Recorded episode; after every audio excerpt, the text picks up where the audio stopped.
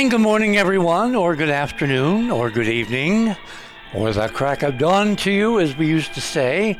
Welcome to another edition of The Other Side of Midnight, that magical time between dusk and dawn, where tonight we're going to wander down the Martian Pink Road.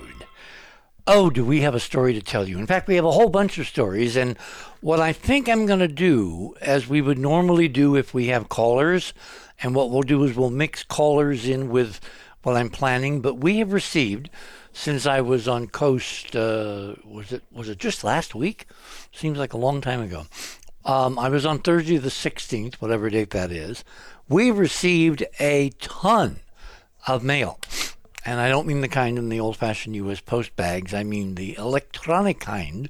And I frankly have not had a chance to do more than kind of skim uh, some of them. And they, they're fascinating responses. It's amazing what people, unfettered by, you know, corporate ties, contracts, government non-disclosures, whatever is keeping the NASA folks all super, super silent on the most astonishing discovery in the, you know, discovering the history of humankind, that doesn't apply to our listeners. And we have a lot of new people who, of course, have come over from uh, hearing me with George the other night.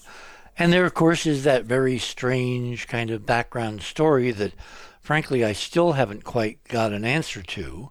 Um, why were we suddenly kicked off the air for nineteen point five minutes on the largest clear channel radio station in the California area, Southern California, uh, K F I? nineteen point five minutes. Now, how do I know that? Because I had two reputable observers who both independently said, well, it was a little short of twenty minutes. I mean, come on. Come on. What I have not been able to find out is who did it and why and who was the message, because I think, you know, it was very McLuhan-esque. The medium is the message. Well, somebody cut off one of our key, and I say our because I was on the Premier Network that night, our affiliates for nineteen point five minutes in L A. Now, I have some suspicions, but um, they are only that. I have zero evidence, and I've I've kind of tried, and I so far have no firm answers. But the gestalt, the trend curve of where things are going, are that some folks inside, I think, are getting nervous. Why would they be getting nervous? Because a half-century-old cover-up, if uh, I'm reading the political tea leaves correctly, is about to come to an end. And we have some clues that if we have time, I'll, I'll hopefully be able to um, uh, support in the in the third hour. I don't want to kind of divert our conversation until the appropriate time. So let me start with, as we start with every show, uh, the news. We're going to start tonight with uh, the fact that we are about to, fasten your seatbelts, we are about to return big time to the moon. On Monday, which is the twenty-seventh, June twenty-seventh, there is a um, launch, an unmanned rocket launch from New Zealand, the so-called Capstone Mission. This is an unmanned spacecraft being sent to the moon as part of the Artemis program to basically begin new photography with contemporary, extraordinary high-end digital Um, imaging techniques in preparation for Artemis, which will emplace a basically a space station around the moon as part of the plan called Gateway. What an interesting concept, Gateway, because the moon is not just a gateway to the solar system, to Mars, to wherever we're going to go beyond. It's also a gateway to a whole new radical, for ninety-nine point nine nine percent of humanity, way of looking at themselves, the universe, and where we came from. Because as you know, and I know, and an awful lot of people are soon going to know, there is stuff on the moon. Incredibly wondrous, incredibly ancient, incredibly extraterrestrial stuff.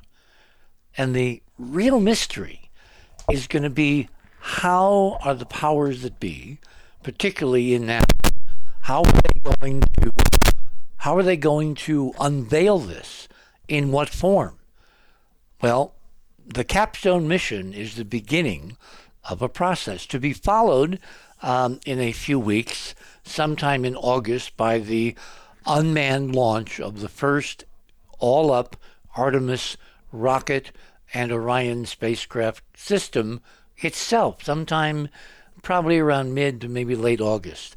Now, that all depends on the results of this countdown demonstration test. So if you go to the first link, if you're new to the show, let me tell you where to go. Um, don't you love that? Let me tell you where to go. Um, you go to the other side of midnight dot com. That's our website. Click on that banner tonight, which says very provocatively, and you know I love to be provocative, particularly when we've got the goods. Well, we've got the goods. So click on the banner which says Follow the Martian Pink Road. That will take you to the guest page. And right under that banner on the guest page, you will see a um, item which says uh, Fast Links.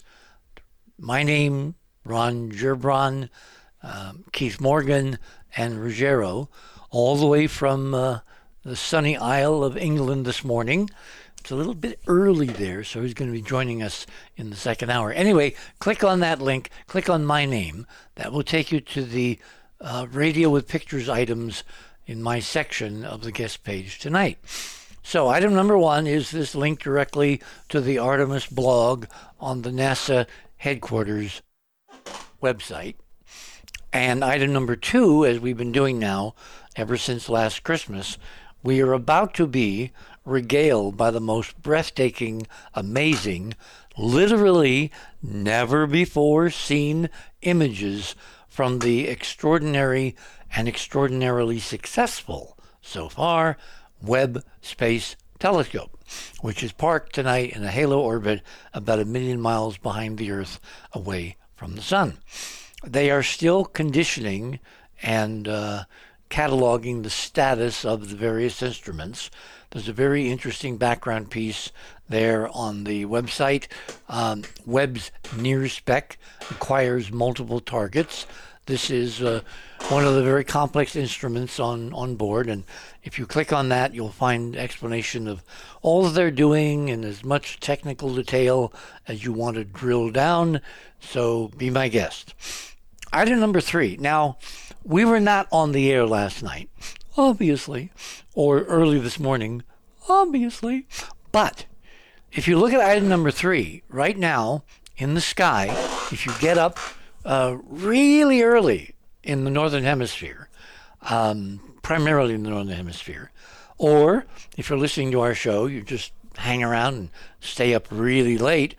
If you're on the East Coast, it'll be ending three a.m. Well, around three thirty, four o'clock, uh, you want to look to the east, um, and there are going to be this extraordinary array of planets, all in order from the Sun. Mercury, Venus, um, well, Uranus inter, inter, intervenes there.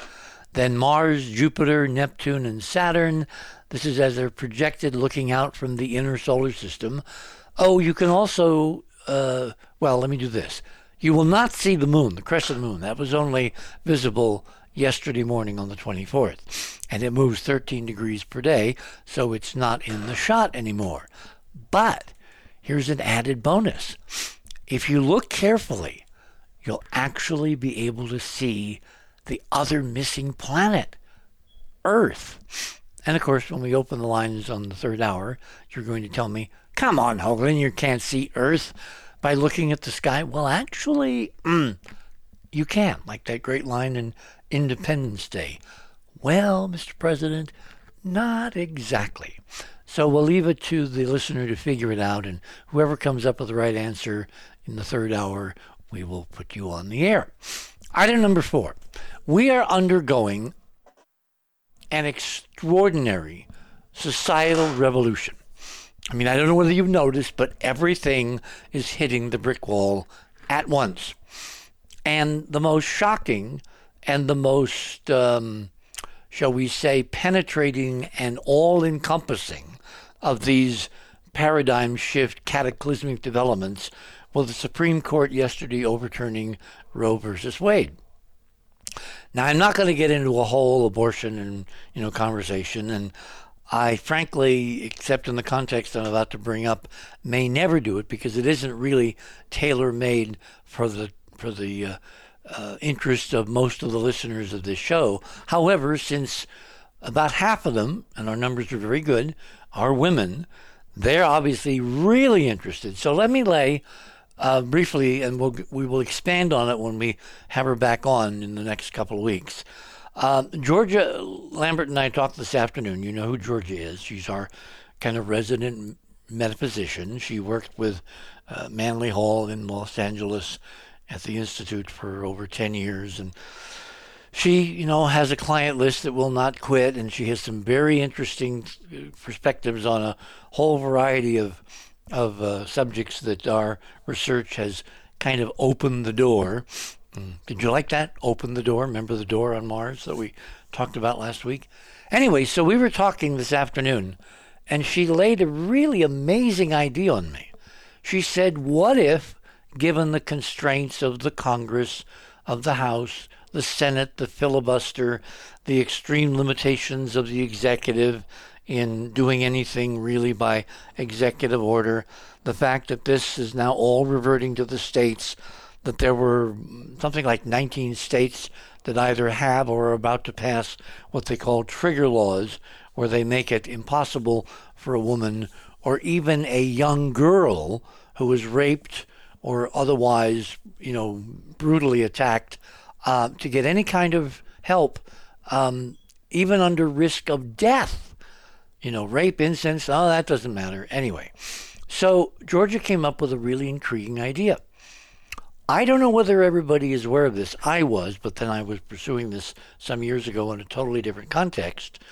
But we are surrounded in the United States, within the borders of the United States, with, and I don't know the number offhand, X number of sovereign independent nations, the Indian nations.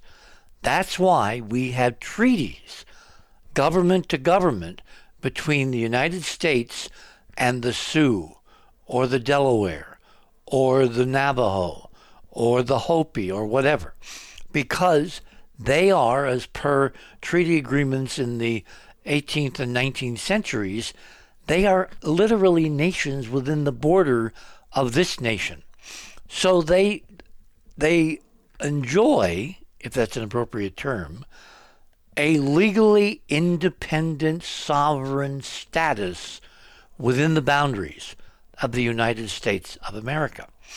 So George's idea, and I had looked at this earlier many, many years ago as a way of creating and bringing forth some of these forbidden technologies that the big guys in government and the deep state have been relentlessly and ruthlessly suppressing for the last, you know, fifty, sixty, seventy years.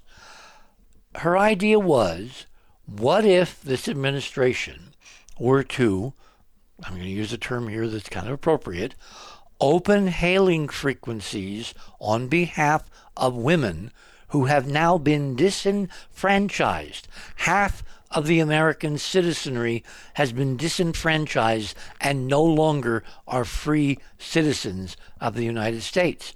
Half of us. The way to restore those rights is that for those seeking abortions, to establish abortion medical facilities and clinics and any other healthcare um, part of the uh, infrastructure required on Native American sovereign pueblos and reservations. And no one, no state, no governor, no legislature, no Congress, no Senate, can abrogate the treaty arrangements between the United States of America and these independent, sovereign, Indian First Peoples nations within our border. It would do several things. I mean, Native Americans revere women. Just go and look at any of their histories, any of their, you know, like the Iroquois. Look at where we drew basically a huge part of the Constitution. There are extraordinary rights enshrined in Native American tradition. And I know that's a big surprise to a lot of people, but there are. They are treated as equals. And certainly when the first white colonists came over here, they were shocked to see that the women had an equal voice in, you know, uh, powwows and, and uh, conclaves and all that with men. What if Planned Parenthood, and there's another large uh, uh, medical healthcare provider, I'm, I'm having, you know, flashbacks now to Robin, health freedom rights dot com. She should be here doing this, not me. Anyway, there are there are rights that are that cannot be abrogated by the, you know, the will of a few very weird white guys sitting in a big marble building in Washington, light years out of touch with the American people, let alone the actual process of life on Earth. If someone was to make an entree, and I plan to do it next week, I literally have been dealing with an attorney on the energy side, so I have an open uh, door to open hailing frequencies on this matter as well, to explore the idea that organized associations for women, for women's health care, if they could establish their facilities on Native American land, there's not a damn thing that the politicians can do to touch them. The only, you know, functioning law would be by the legal authority of the various tribes, the various pueblos, the various reservations. I mean, you know, pilot program, one or two, see how it works. The point is, there are always, if you try hard enough, potential workarounds to an intractable problem.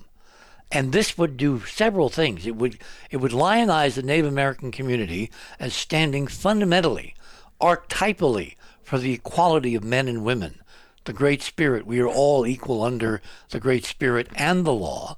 And number two, it could provide an extraordinary and desperately needed source of income for the local tribes and the local Native American governments, and not gambling, but something that basically was life-affirming and and appreciated the fact that women are one half of the human species and deserve sovereignty over their own lives.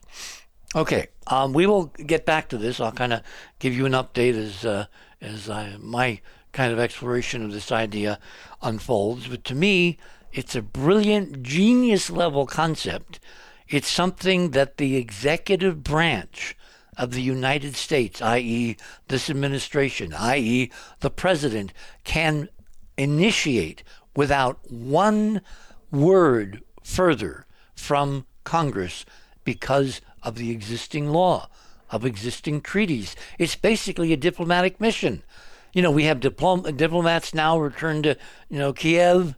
We've got diplomats even now in the Soviet Union slash Russia slash Putin's Russia. Why could we not open hailing frequencies with Native Americans when the United States of America is in such desperate trouble tonight? Item number five. Um, I was on Coast, as I said uh, a little while ago, last week, on the sixteenth. And by an extraordinarily curious coincidence, that was the same night, or actually afternoon, that the Perseverance rover took a high-resolution Mastcam image of a collection of objects on a nearby uh, cliff, which looked so provocative that the night after, I'm sorry, the morning after I'd been on Coast, which was Thursday night, Friday morning. On Friday morning, in the Miami Herald, that's item number five, there appeared a story. NASA discovers mysterious ballast rock on Mars, igniting debate over how it happened. And everybody was off to the races. Well, the more we dug into this, and that's going to be a significant portion of tonight's show, the most extraordinary thing happened. We discovered that there is far more to that collection of objects on that knoll, a few feet away, a few, maybe one hundred, two hundred feet away from the Perseverance rover, as you're going to see shortly, than just a, quote, balanced rock, which it turns out is not a balanced rock. It's something even more. So definitely stay tuned for that. Item number six. As all of this ferment around um, the Pentagon establishing a formal office to investigate U A Ps slash U F Os, and the announcement of NASA suddenly deciding, oh, we want to get a piece of that action, so they're opening up a scientific review committee to look at case studies and uh, observations from satellites or wherever of U A Ps slash U F Os. And the Russians chiming in, suddenly saying, well, our guys have seen U F Os. And then uh, uh, D- Dmitry Rogozin, who's the head of the Russian space program, coming out the other day and actually saying, well, we could just be kind of an experiment by aliens, like, you know, bacteria under a microscope. Well, Dmitry, that's very comforting. Well, in the midst of all this, uh, China very curiously announced over Twitter, based on apparent research by this extraordinary large radio dish, the five hundred meter aperture spherical radio telescope, uh, acronym FAST, F A S T, five hundred meters. Well, you know, three times five, it's fifteen hundred feet in diameter. There's a picture of it there, uh, at item number four. Anyway, while the Pentagon is talking about U F Os, meaning there's guys running around in spaceships, maybe, and the Russians are chiming in, and NASA says they want to uh, want to open a study of the phenomenon, totally separately, of course, and just coincidentally, but, you know, it, it's kind of interesting, and we're... Uh, give me a break. Suddenly, out of nowhere, the Chinese say this. The FAST Chinese radio telescope has found several possible technical traces and suspected signals of extraterrestrial civilizations, said the research team from Beijing Normal University, which is further exploring the information. And we've gone looking, boy, have we gone looking. We could find nothing further. Now, what I said um, last week still holds. Don't you find it weird that suddenly Western governments are racing to embrace this U A P, maybe E T spacecraft running around Earth's atmosphere slash U F O phenomenon? And out of the blue, China, which, of course, is one of the three major governments, well, maybe four, if you count the E U, on planet Earth right now, it says, oh, it's found signals from extraterrestrial civilizations, maybe, and nobody says a word. I mean, Washington is totally tied up in the hearings, and then this week, on Friday, yesterday, suddenly it got totally tied up with another incredible news story, um, the Supreme Court overturning of Roe. And there's all the usual stuff going on all over the world. Oh, yeah, there's that thing going on in Ukraine and Putin threatening more nuclear attacks and World War Three. In other words, we've kind of got our plate full.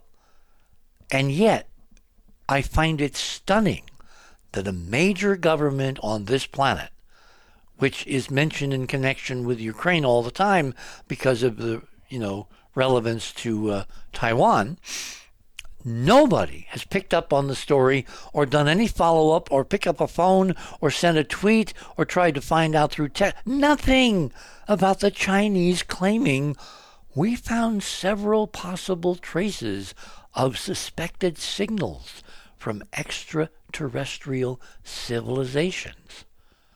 I mean, come on. So, what I have done is to give one of our stalwart crewmen a um, a, a mission. I basically asked Robert Morningstar, who amongst all of us is fluent in, I believe it's Mandarin, which is the predominant uh, uh, variant language of China, And so he has been combing through Weibo and other obscure Chinese internet links to find, as Paul Harvey would say, the rest of the story. And um, if he has something to contribute, we're going to bring him on a little later in the show. I also would like him to be part of what I call a, a jury, meaning that we're going to talk about some of these images, and I'm going to ask him, with no background, to look at them and render his opinion. Now, next week, um, Tim uh, Saunders, remember our marine uh, nautical architect, is going to be with us. He hasn't been on the other side uh, of midnight for a very long time. He's very busy building a very large yacht for some, I don't know, mega millionaire. That's the folks that can afford them, and you go where the work is. So he's really been flat out, but he will have had time in the next week to take some of the data that we're going to talk about tonight, put it into a numerical, three-dimensional trigonometry calculating program, which can derive not only accurate distances, but scale, size, dimension, and the three D nature of the objects that we're going to be discussing, which are on Mars, and I believe firmly are artificial, but the computer will help us find out. That will all be next Saturday evening or morning, depending upon where you are. And we're also going to be joined, I believe, by a surprise and very welcome guest. I, I can't quite promise who that's going to be yet. We're working on the details, but um, I will obviously let you know in time to make appropriate arrangements. Okay, with that as foreplay, how do you like that for mixing our metaphors? We're going to talk tonight about the Pink Martian Road. I mean, I cannot count up how many years I have been doing this and proffering image after image after official image to people who, you know, should be able to look at it and know what they're looking at. And the reaction inevitably is interest and curiosity until they find out where it is. And then almost to a person, they turn around and run at warp nine. This happened just the other night. Remember how uh, Andrew was telling the story, I think a couple weeks ago, how at my suggestion, he'd find an architect. He said, you know, suddenly he said, I kind of realized that I knew one, who's the father of one of the sons that plays on the same baseball team that he plays on, his son plays on. So he went to the architect during, you know, whatever inning, while the kids are on the field, and he's sharing on his uh, smartphone the images of the infamous now door on Mars. And he said, what do you think that is? And they zoom around and zoom in and zoom out, and the architect says, well, it's a door. And then Andrew says, well, would you like to know where it is? And the guy says, well, yeah, sure, where? Mars. The guy gets up, the guy leaves, and they've never spoken again. Tonight, the impact of walking through the Martian door, down the Pink Martian Highway. You're on the other side of midnight. My name is Richard C. Hoagland. We shall return. Once in a lullaby, somewhere over the rainbow, skies on.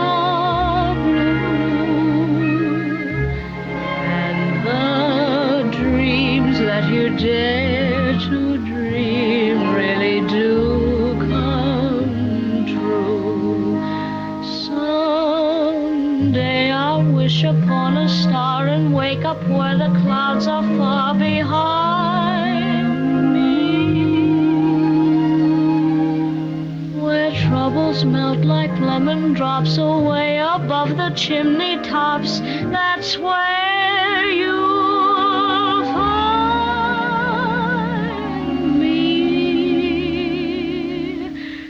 Um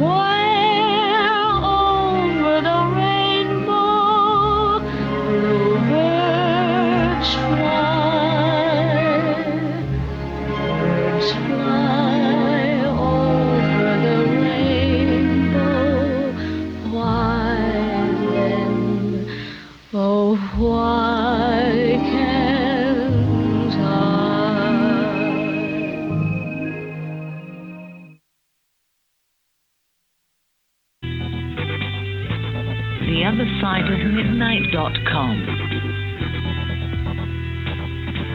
Tune in to listen to Richard C. Hoagland and his fascinating guests. Join Club nineteen point five to get access to exclusive member benefits. Listen to past episodes anytime on any device. Search the archives of over one hundred eighty episodes. Membership costs nine dollars and ninety-five cents a month, thirty-three cents a day. Support the broadcast that provides you with the most interesting conversation available. Talk radio at the cutting edge of science and thought. the other side of midnight dot com.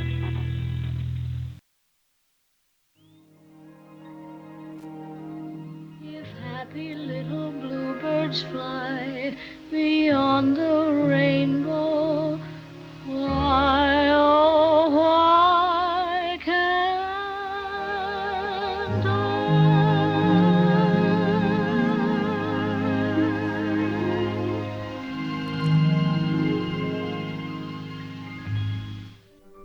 And welcome back to The Other Side of Midnight for this Saturday night. Um, I believe we have Ron with us. Ron, are you there? Ron, are you there? All my switches are set properly. Yes, I'm there, here. There you are. There you are. There you are. Yeah, it was a matter matter of muting. Why is it? You know, th- this is going to be. People are going to have tombstones all over the world someday, and there'll be just one line on them: "He forgot to unmute."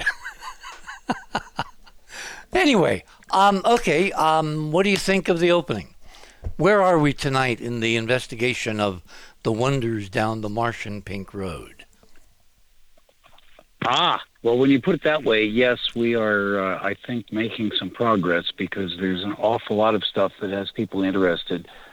I even know a couple of people that are, um, they're, they're interested, they would never admit it, and they're currently very interested in two things. The, um, uh, the door, which I gather has gotten a lot of um, conversation amongst engineers, and the... Um, I wonder why.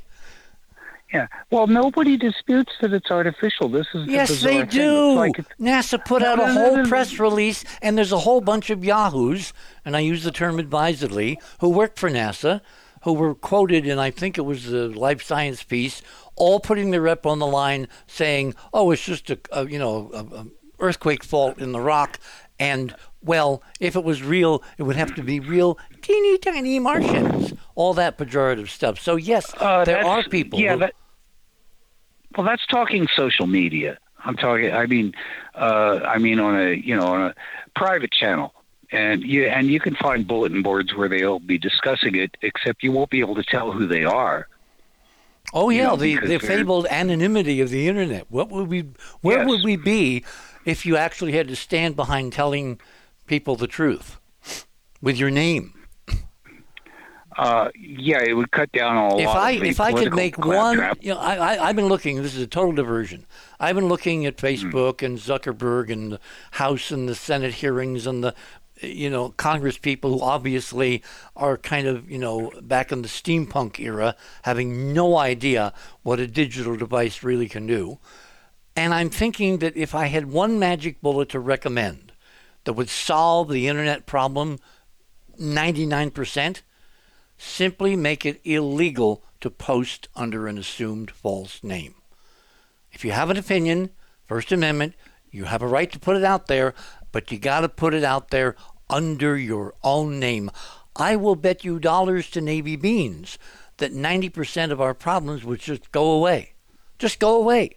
Because most people are terrified to be out in front all by themselves, naked and alone, under their own nom de plume. I think voluntary anonymity is one of the reasons that any sort of conversation circuit can work.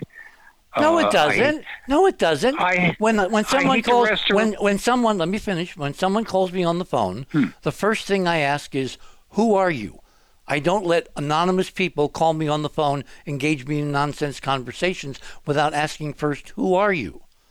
When well, you're in a when you're right. in a, when you're in a public meeting, you know, when you're in a, in a legal proceeding, when you're in a a, a, a you know, political forum, uh, before the State House or the school board or the wherever, you are asked to provide your name. When you call a talk show, they absolutely write down who you are.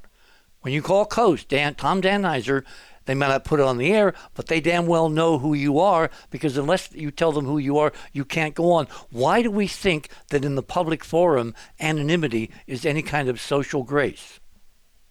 Because a lot of people overreact to anybody that opposes their viewpoint. Uh, I was going to cite the do-good letters from um, Benjamin Franklin that are referenced in the National Treasure movie. Right. That was a law. That was a long time ago, and he had to uh, issue those anonymously, or somebody would have come and talked to him, even though he was very young at the time. Uh, the uh, no, I think it's an important part of the process. I, I don't see any problem there when it's a direct contact. Or it's someone it's is, interesting. You know, we have diametrically opposed different. points of view. Diametrically yes, on this, yes. So anyway, moving on. I don't want to get hung up on, on you know, dumb points, because that's not the focus of tonight. Hmm. So give people kind of an overview. You say there's a tremendous amount of background discussion on the door. I can attest to that. Yeah, well, I said that. two things, and I only got halfway through it. But go ahead. No, I just well, let me let me finish my thought. Um, hmm. I can back that up because we have had more response from our audience and George's audience, who kind of came over to see what's going on over here, than in any shows that I've done over the last five or six years. It's because everybody, except for the so-called paid experts on the tit of NASA, the agency, basically whores, those people lie. Real people looking at this go, oh my God, it's a door. So please continue. Mm. Yes. And they're mostly, I think, arguing about the um, size, because nobody buys. See, NASA made a mistake there uh, in telling everybody that it was what's the what's their current estimation? Three feet. On bill- three feet. Oh, it's gone up to three feet from thirty inches. Okay. Um, and well, thirty inches yeah, is yeah. only six inches less than three feet. So. Yeah, I've heard people claim it uh, was much even smaller than that. But in any case, nobody, but uh, in general, the uh, impression people seem to get when looking at the pictures is that no, no, no, no it's bigger than that. Uh, and it's not just, I think, wishful thinking. They're not expecting it to be a huge opening fr- from which can um, disgorge a huge ogre carrying a, a knobby club. Or Darth Vader's to... hordes of stormtroopers. Yeah, I think they'd have a nicer door. But this one still looks like something out of the Valley. Okay, let me Kings. stop you there. Uh, are, are you participating even anonymously in any of these discussions? Uh, well, of course, I wouldn't tell you the truth if I was, but no, so you're I'm not. Just, I, I, I, I spend no time on social media except to peruse it once in a while. I hardly ever post anything. I've posted a, okay. I posted it, a tweet it, like nine it, times it was, ever, and it was it was not a, it was not a leading question, because no, if, if, just... if you are a lurker and you're not interfering in the experiment, you know, Heisenberg, that kind of thing, then you mm. can report faithfully the ebb and flow of these conversations.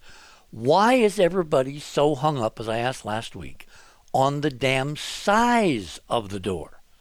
Why is a certain size criteria, oh, it's got to be artificial, but it's smaller than that, with all the accoutrements, all the geometry, all the obvious architectural, oh no, that's got to be natural, because we know that intelligent beings, that is humans, come in a standard size. Where did that incredible erroneous assumption creep in? Well, I think you're. I think you're uh, forgetting a, an important factor. Uh, NASA posted the picture, and looking at the raw images, uh, yeah, it's a little square thing, you know, more or less square. That's uh, it's not clear. It's all, but any of the enhancements, and it's not like it's an, it's not like it's difficult to do. I, has NASA actually posted any sizable enlargements of it? I don't think so. Are you kidding?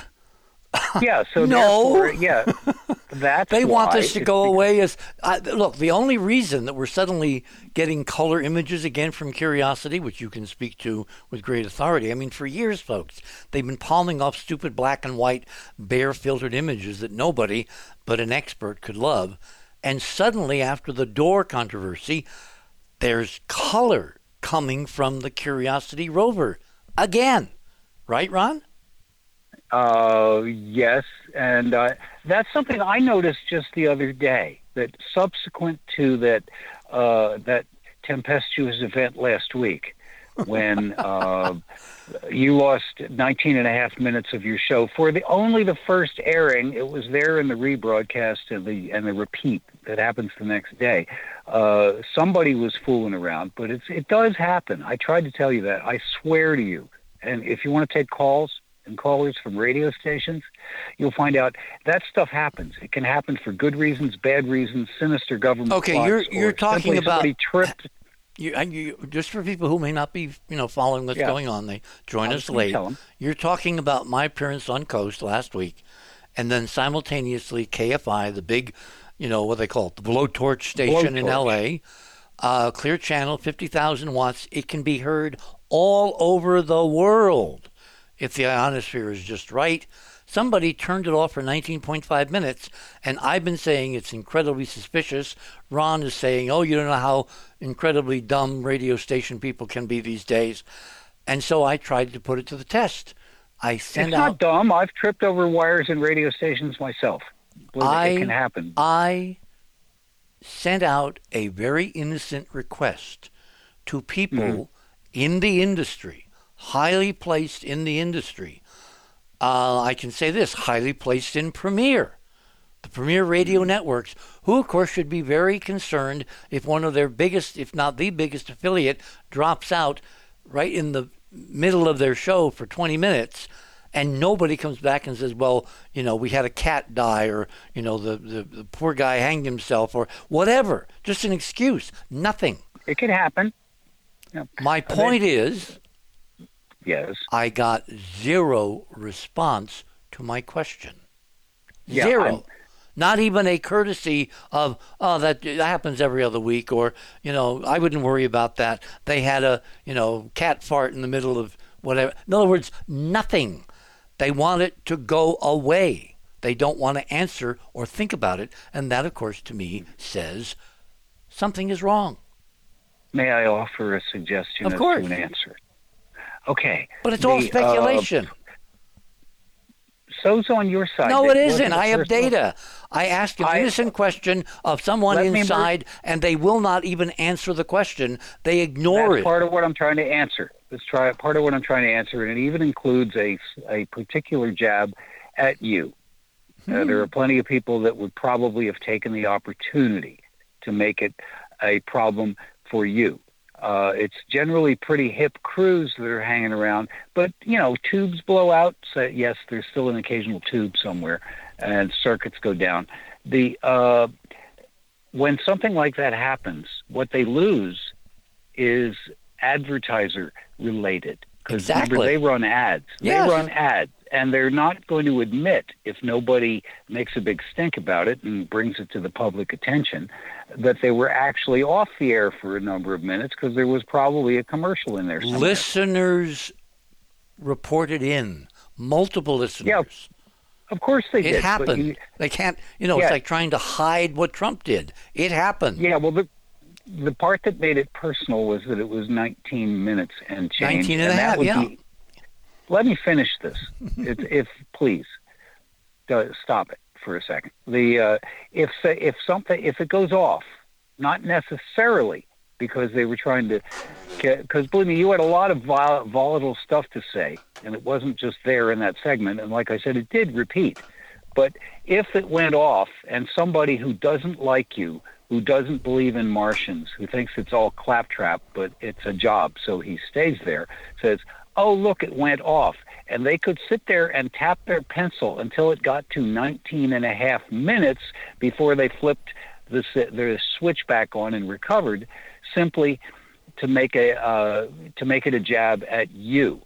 In other words, it wasn't, at worst, I don't think it was the um, an intentional lack of airtime based at you. It was somebody taking advantage of that in the studio that doesn't like what you say. But it doesn't make any damn difference. All it did was call attention. No, the old Hollywood expression. Hang on. Yeah. You know the old Hollywood expression, when you have a problem, hang a lantern on it? What they did was mm-hmm. hang a lantern on Hoagland, Mars, data, images. Oh, someone's censoring. Oh, I've got an internet. I can go look up. I can play the replay. I can switch to K O G O. I can do anything. In other words, it had nothing to do with the worldwide broadcast on Coast that night of what I was saying. All it did was call attention in Georgia's backyard that somebody mm-hmm. at K F I does not want this on the air. And that only makes it more extraordinarily intriguing. In other words, it was exactly counterproductive to whatever this idiot, if it was done for that reason, was intending yeah. to do. It could have been to draw publicity. I was thinking of the other Hollywood phrase, which is there's no such thing as bad publicity. Oh. You know, it didn't hurt anything. Didn't hurt anything. You were, uh, uh, people were listening, and they had a, as I understand it, they had a sizable upsurge in their typical audience, especially for, you know, a Thursday night, than uh, uh, just because you were on there. So, and you know, see, what was interesting is that they let me talk on the first hour about NASA, the weird politics, the relationship with the Pentagon, U A Ps, all of that stuff. Yeah. The second hour I had reserved, I told George at a time, I want to do mm. the Mars doorway and the surrounding incredible architecture and what this means in the second hour. So I started at the top giving background. That's when they turned it off. They only turned it back on when we went to questions. So it was obviously directed at the content, may have been directed at me, totally pointless because all it did was hang a lantern on it. And it's like, to, to me, it was weirdly reaffirming. I mean, my worst case scenario is that nobody gives a damn, and I've spent all the last half century doing this, and ultimately nobody cares. Well, you know that's not true. No, I don't know anything. I think I will know when there is a major political paradigm shift and people take back control of their space agency and get it to do what it was supposed to do fifty years ago, which is to tell us the truth about what's really out there and our relationship to it. Uh Well, uh, could I intrude for a brief second here with another picture to uh, cause more trouble? Oh, by all means. I love trouble. Okay. Okay. Look at uh, all you people out there. You can either follow the excru- the uh, complex instructions about clicking on the banner and clicking on the names and clicking on the show, or you can simply scroll down, assuming you're already looking at Richard's stuff, and uh, get to my stuff. Look at number three. Richard, I don't think Richard has seen this one before either. Well, I'm going there. Let me see. I've got the right pew, as my grandmother would say. So I want three in your items, right? Right. Yeah, I've, see, I've, okay, I've, got, I've, I've got eighteen items tonight, so you're going to want to scroll. Yeah, I know. I'm, no. Yeah, I'm sticking. Right. So uh, at, take looking, a look at that. You see a, you see a typical movie-type uh, red Martian landscape, right? Oh, my God. Click on it and zoom in. I am. What's yeah, that thing in the bottom right corner? No, no, not the thing at the bottom right corner. Uh, look up, uh, look up at the at the main body of whatchamacallit there. Okay, and, I'm, I'm looking. Yeah, don't you see the door? Well, it's, a, it's triangular, but it's a I'm doorway. Looking at when I say the bottom right corner, I mean the the slab, the tilde slab, oh, the, not the corner of the picture, the corner of the object. Yeah, there's a big damn, yeah. looks like a door. Yeah, with even a, with a little front porch. Exactly. Oh, that's cute. Now, yeah, so add that add that to the mix. Now, do you yeah. see the the face right above it? Yeah, I process the picture. Of course, I do. Well, I don't know. I have to ask even apparent dumb yeah. questions. Yeah. Other people might not, unless we say, by the way. See, these ancient cultures. The, well, the, they will now. The the later ones had this incredible propensity of doing faces all over everything. Artwork abounds in this stuff. They chiseled yep. and, you know, chipped and scratched and, you know, rubbed and whatever they did, there are effigies, and they're not just human. So it's not pareidolia. It is, mm-hmm. there's other guys up there, other species. The doorway seems to be a cornucopia of different species, all represented by statuary and effigies and um, what do they call um, friezes? Faience. Or faiences. Although, don't faiences apply to kind of candle holders or something? Anyway, um, mm. the point is, is the art is all over the damn place. Um, was, was Keith, was, was Cynthia able to join us tonight? Just tell us. Keith? Mister Morgan? Oh, dear. I'm tempted to make a snoring noise just to make everybody laugh. Okay, well, he will eventually get back to us. Because Cynthia, of course, has been on the art aspect of Mars from the get-go.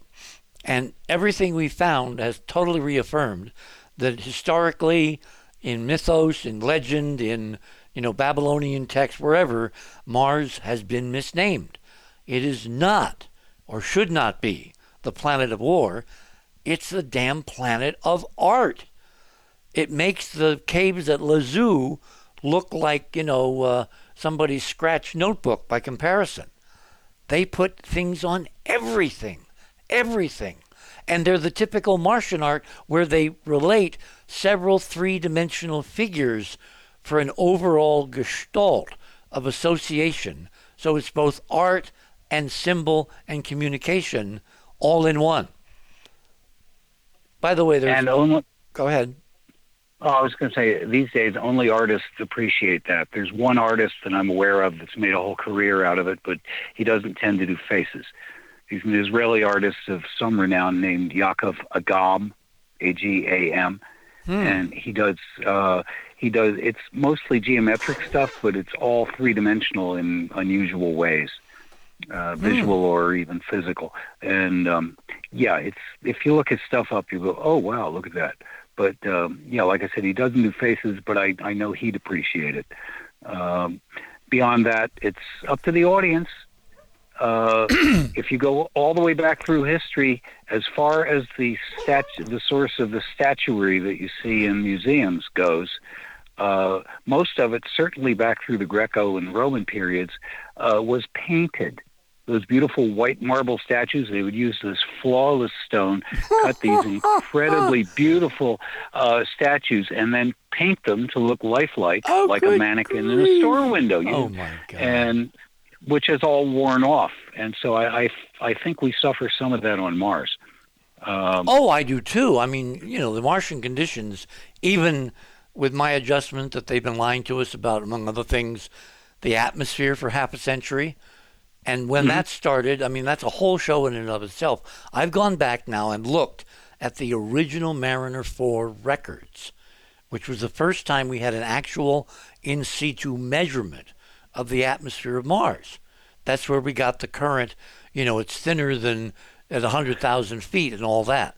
And every ensuing mission has only, we've been told, well, it just added more data, you know, more decimal points to it's really, really, really super thin, one one hundredth of the air that we're breathing tonight, uh, most of us anyway, and you would die instantly of asphyxiation if you walked outside your spacecraft uh, without a without a spacesuit or or a mask. Oh, and you'd also explode.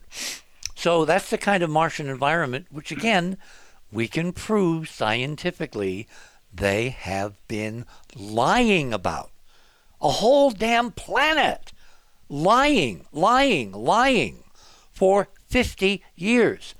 And what I find dazzling and so perplexing is how all the scientists in the scientific community who can look at this the same way that we can and have to reach the same conclusion because it's just elemental physics, nobody's blown the whistle. I mean, is the corruption that deep? That there's no honest planetologist out there, or meteorologist, or climatologist, or a person who thinks synoptically about planets and atmospheres, who takes a look at the imagery and the data and says, wait a minute, we got a problem, Houston, or in this case, Pasadena. Nobody. How does one enforce that incredibly rigorous going along with the party line? I mean, it's baffling to me. Look at how the whole the Trump thing is falling apart. All the in crowd can't wait to get in front of a microphone and a T V camera to blow the whistle. How come this is not happening inside NASA? This to paychecks. me is a non... But these guys also also have paychecks, and they'll never get another job if Trump spots them as an enemy. They'll wind up pushing nah. pushing garbage somewhere because he uh, has actually, a very long actually, memory. And let's not get diverted because we can't solve it tonight. I just want to know why up. is – yes, because by other normal political comparisons, people think they rat. They, they, they, they you know, they, they come forward. They – They tell the truth. Nobody likes a traitor. That's what it amounts to.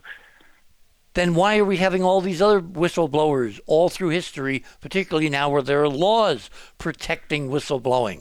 As an institution, if you can't do a forensic on what's going on inside a government agency, there is no accountability. NASA has not been accountable to the people who pay the bills, the American taxpayer, from the beginning. They now get, you're getting somewhere. Compare it to the Federal Reserve, which has never been audited. Well, yeah, they're the same boat. So mm-hmm. well, the Federal Reserve is about something important, money. NASA, in most people's minds, is about something totally unimportant, space. How could that possibly impact my life?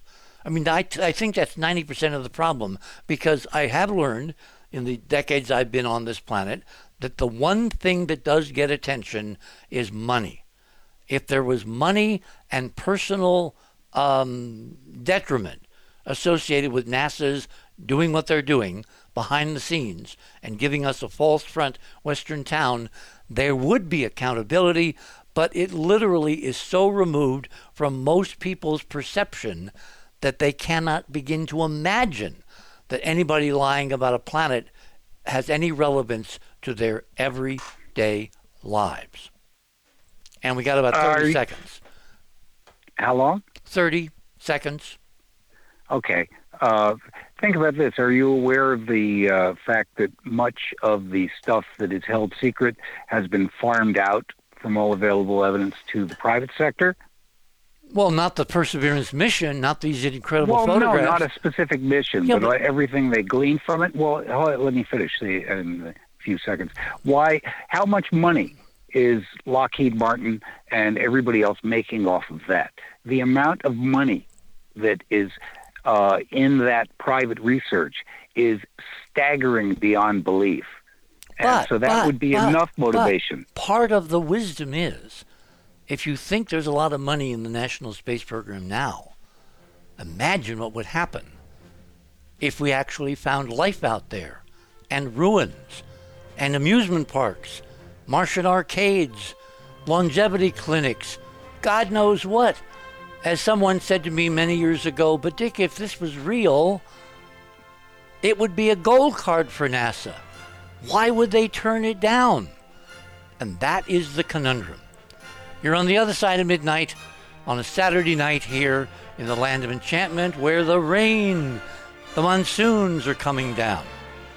We shall return to the incredible stories tonight originating from the wild, wild West. Don't go away.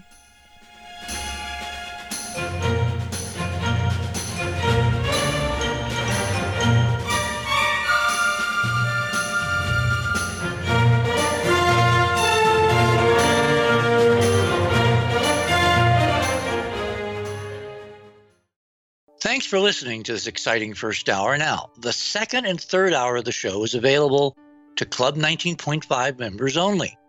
Please support the show by subscribing to Club nineteen point five and join our very interesting community.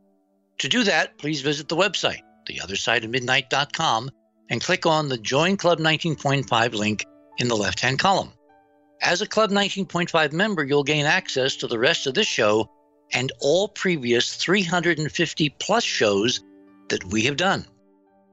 Now, recent Club nineteen point five member archive recording have the commercials removed, and the sound quality has been enhanced.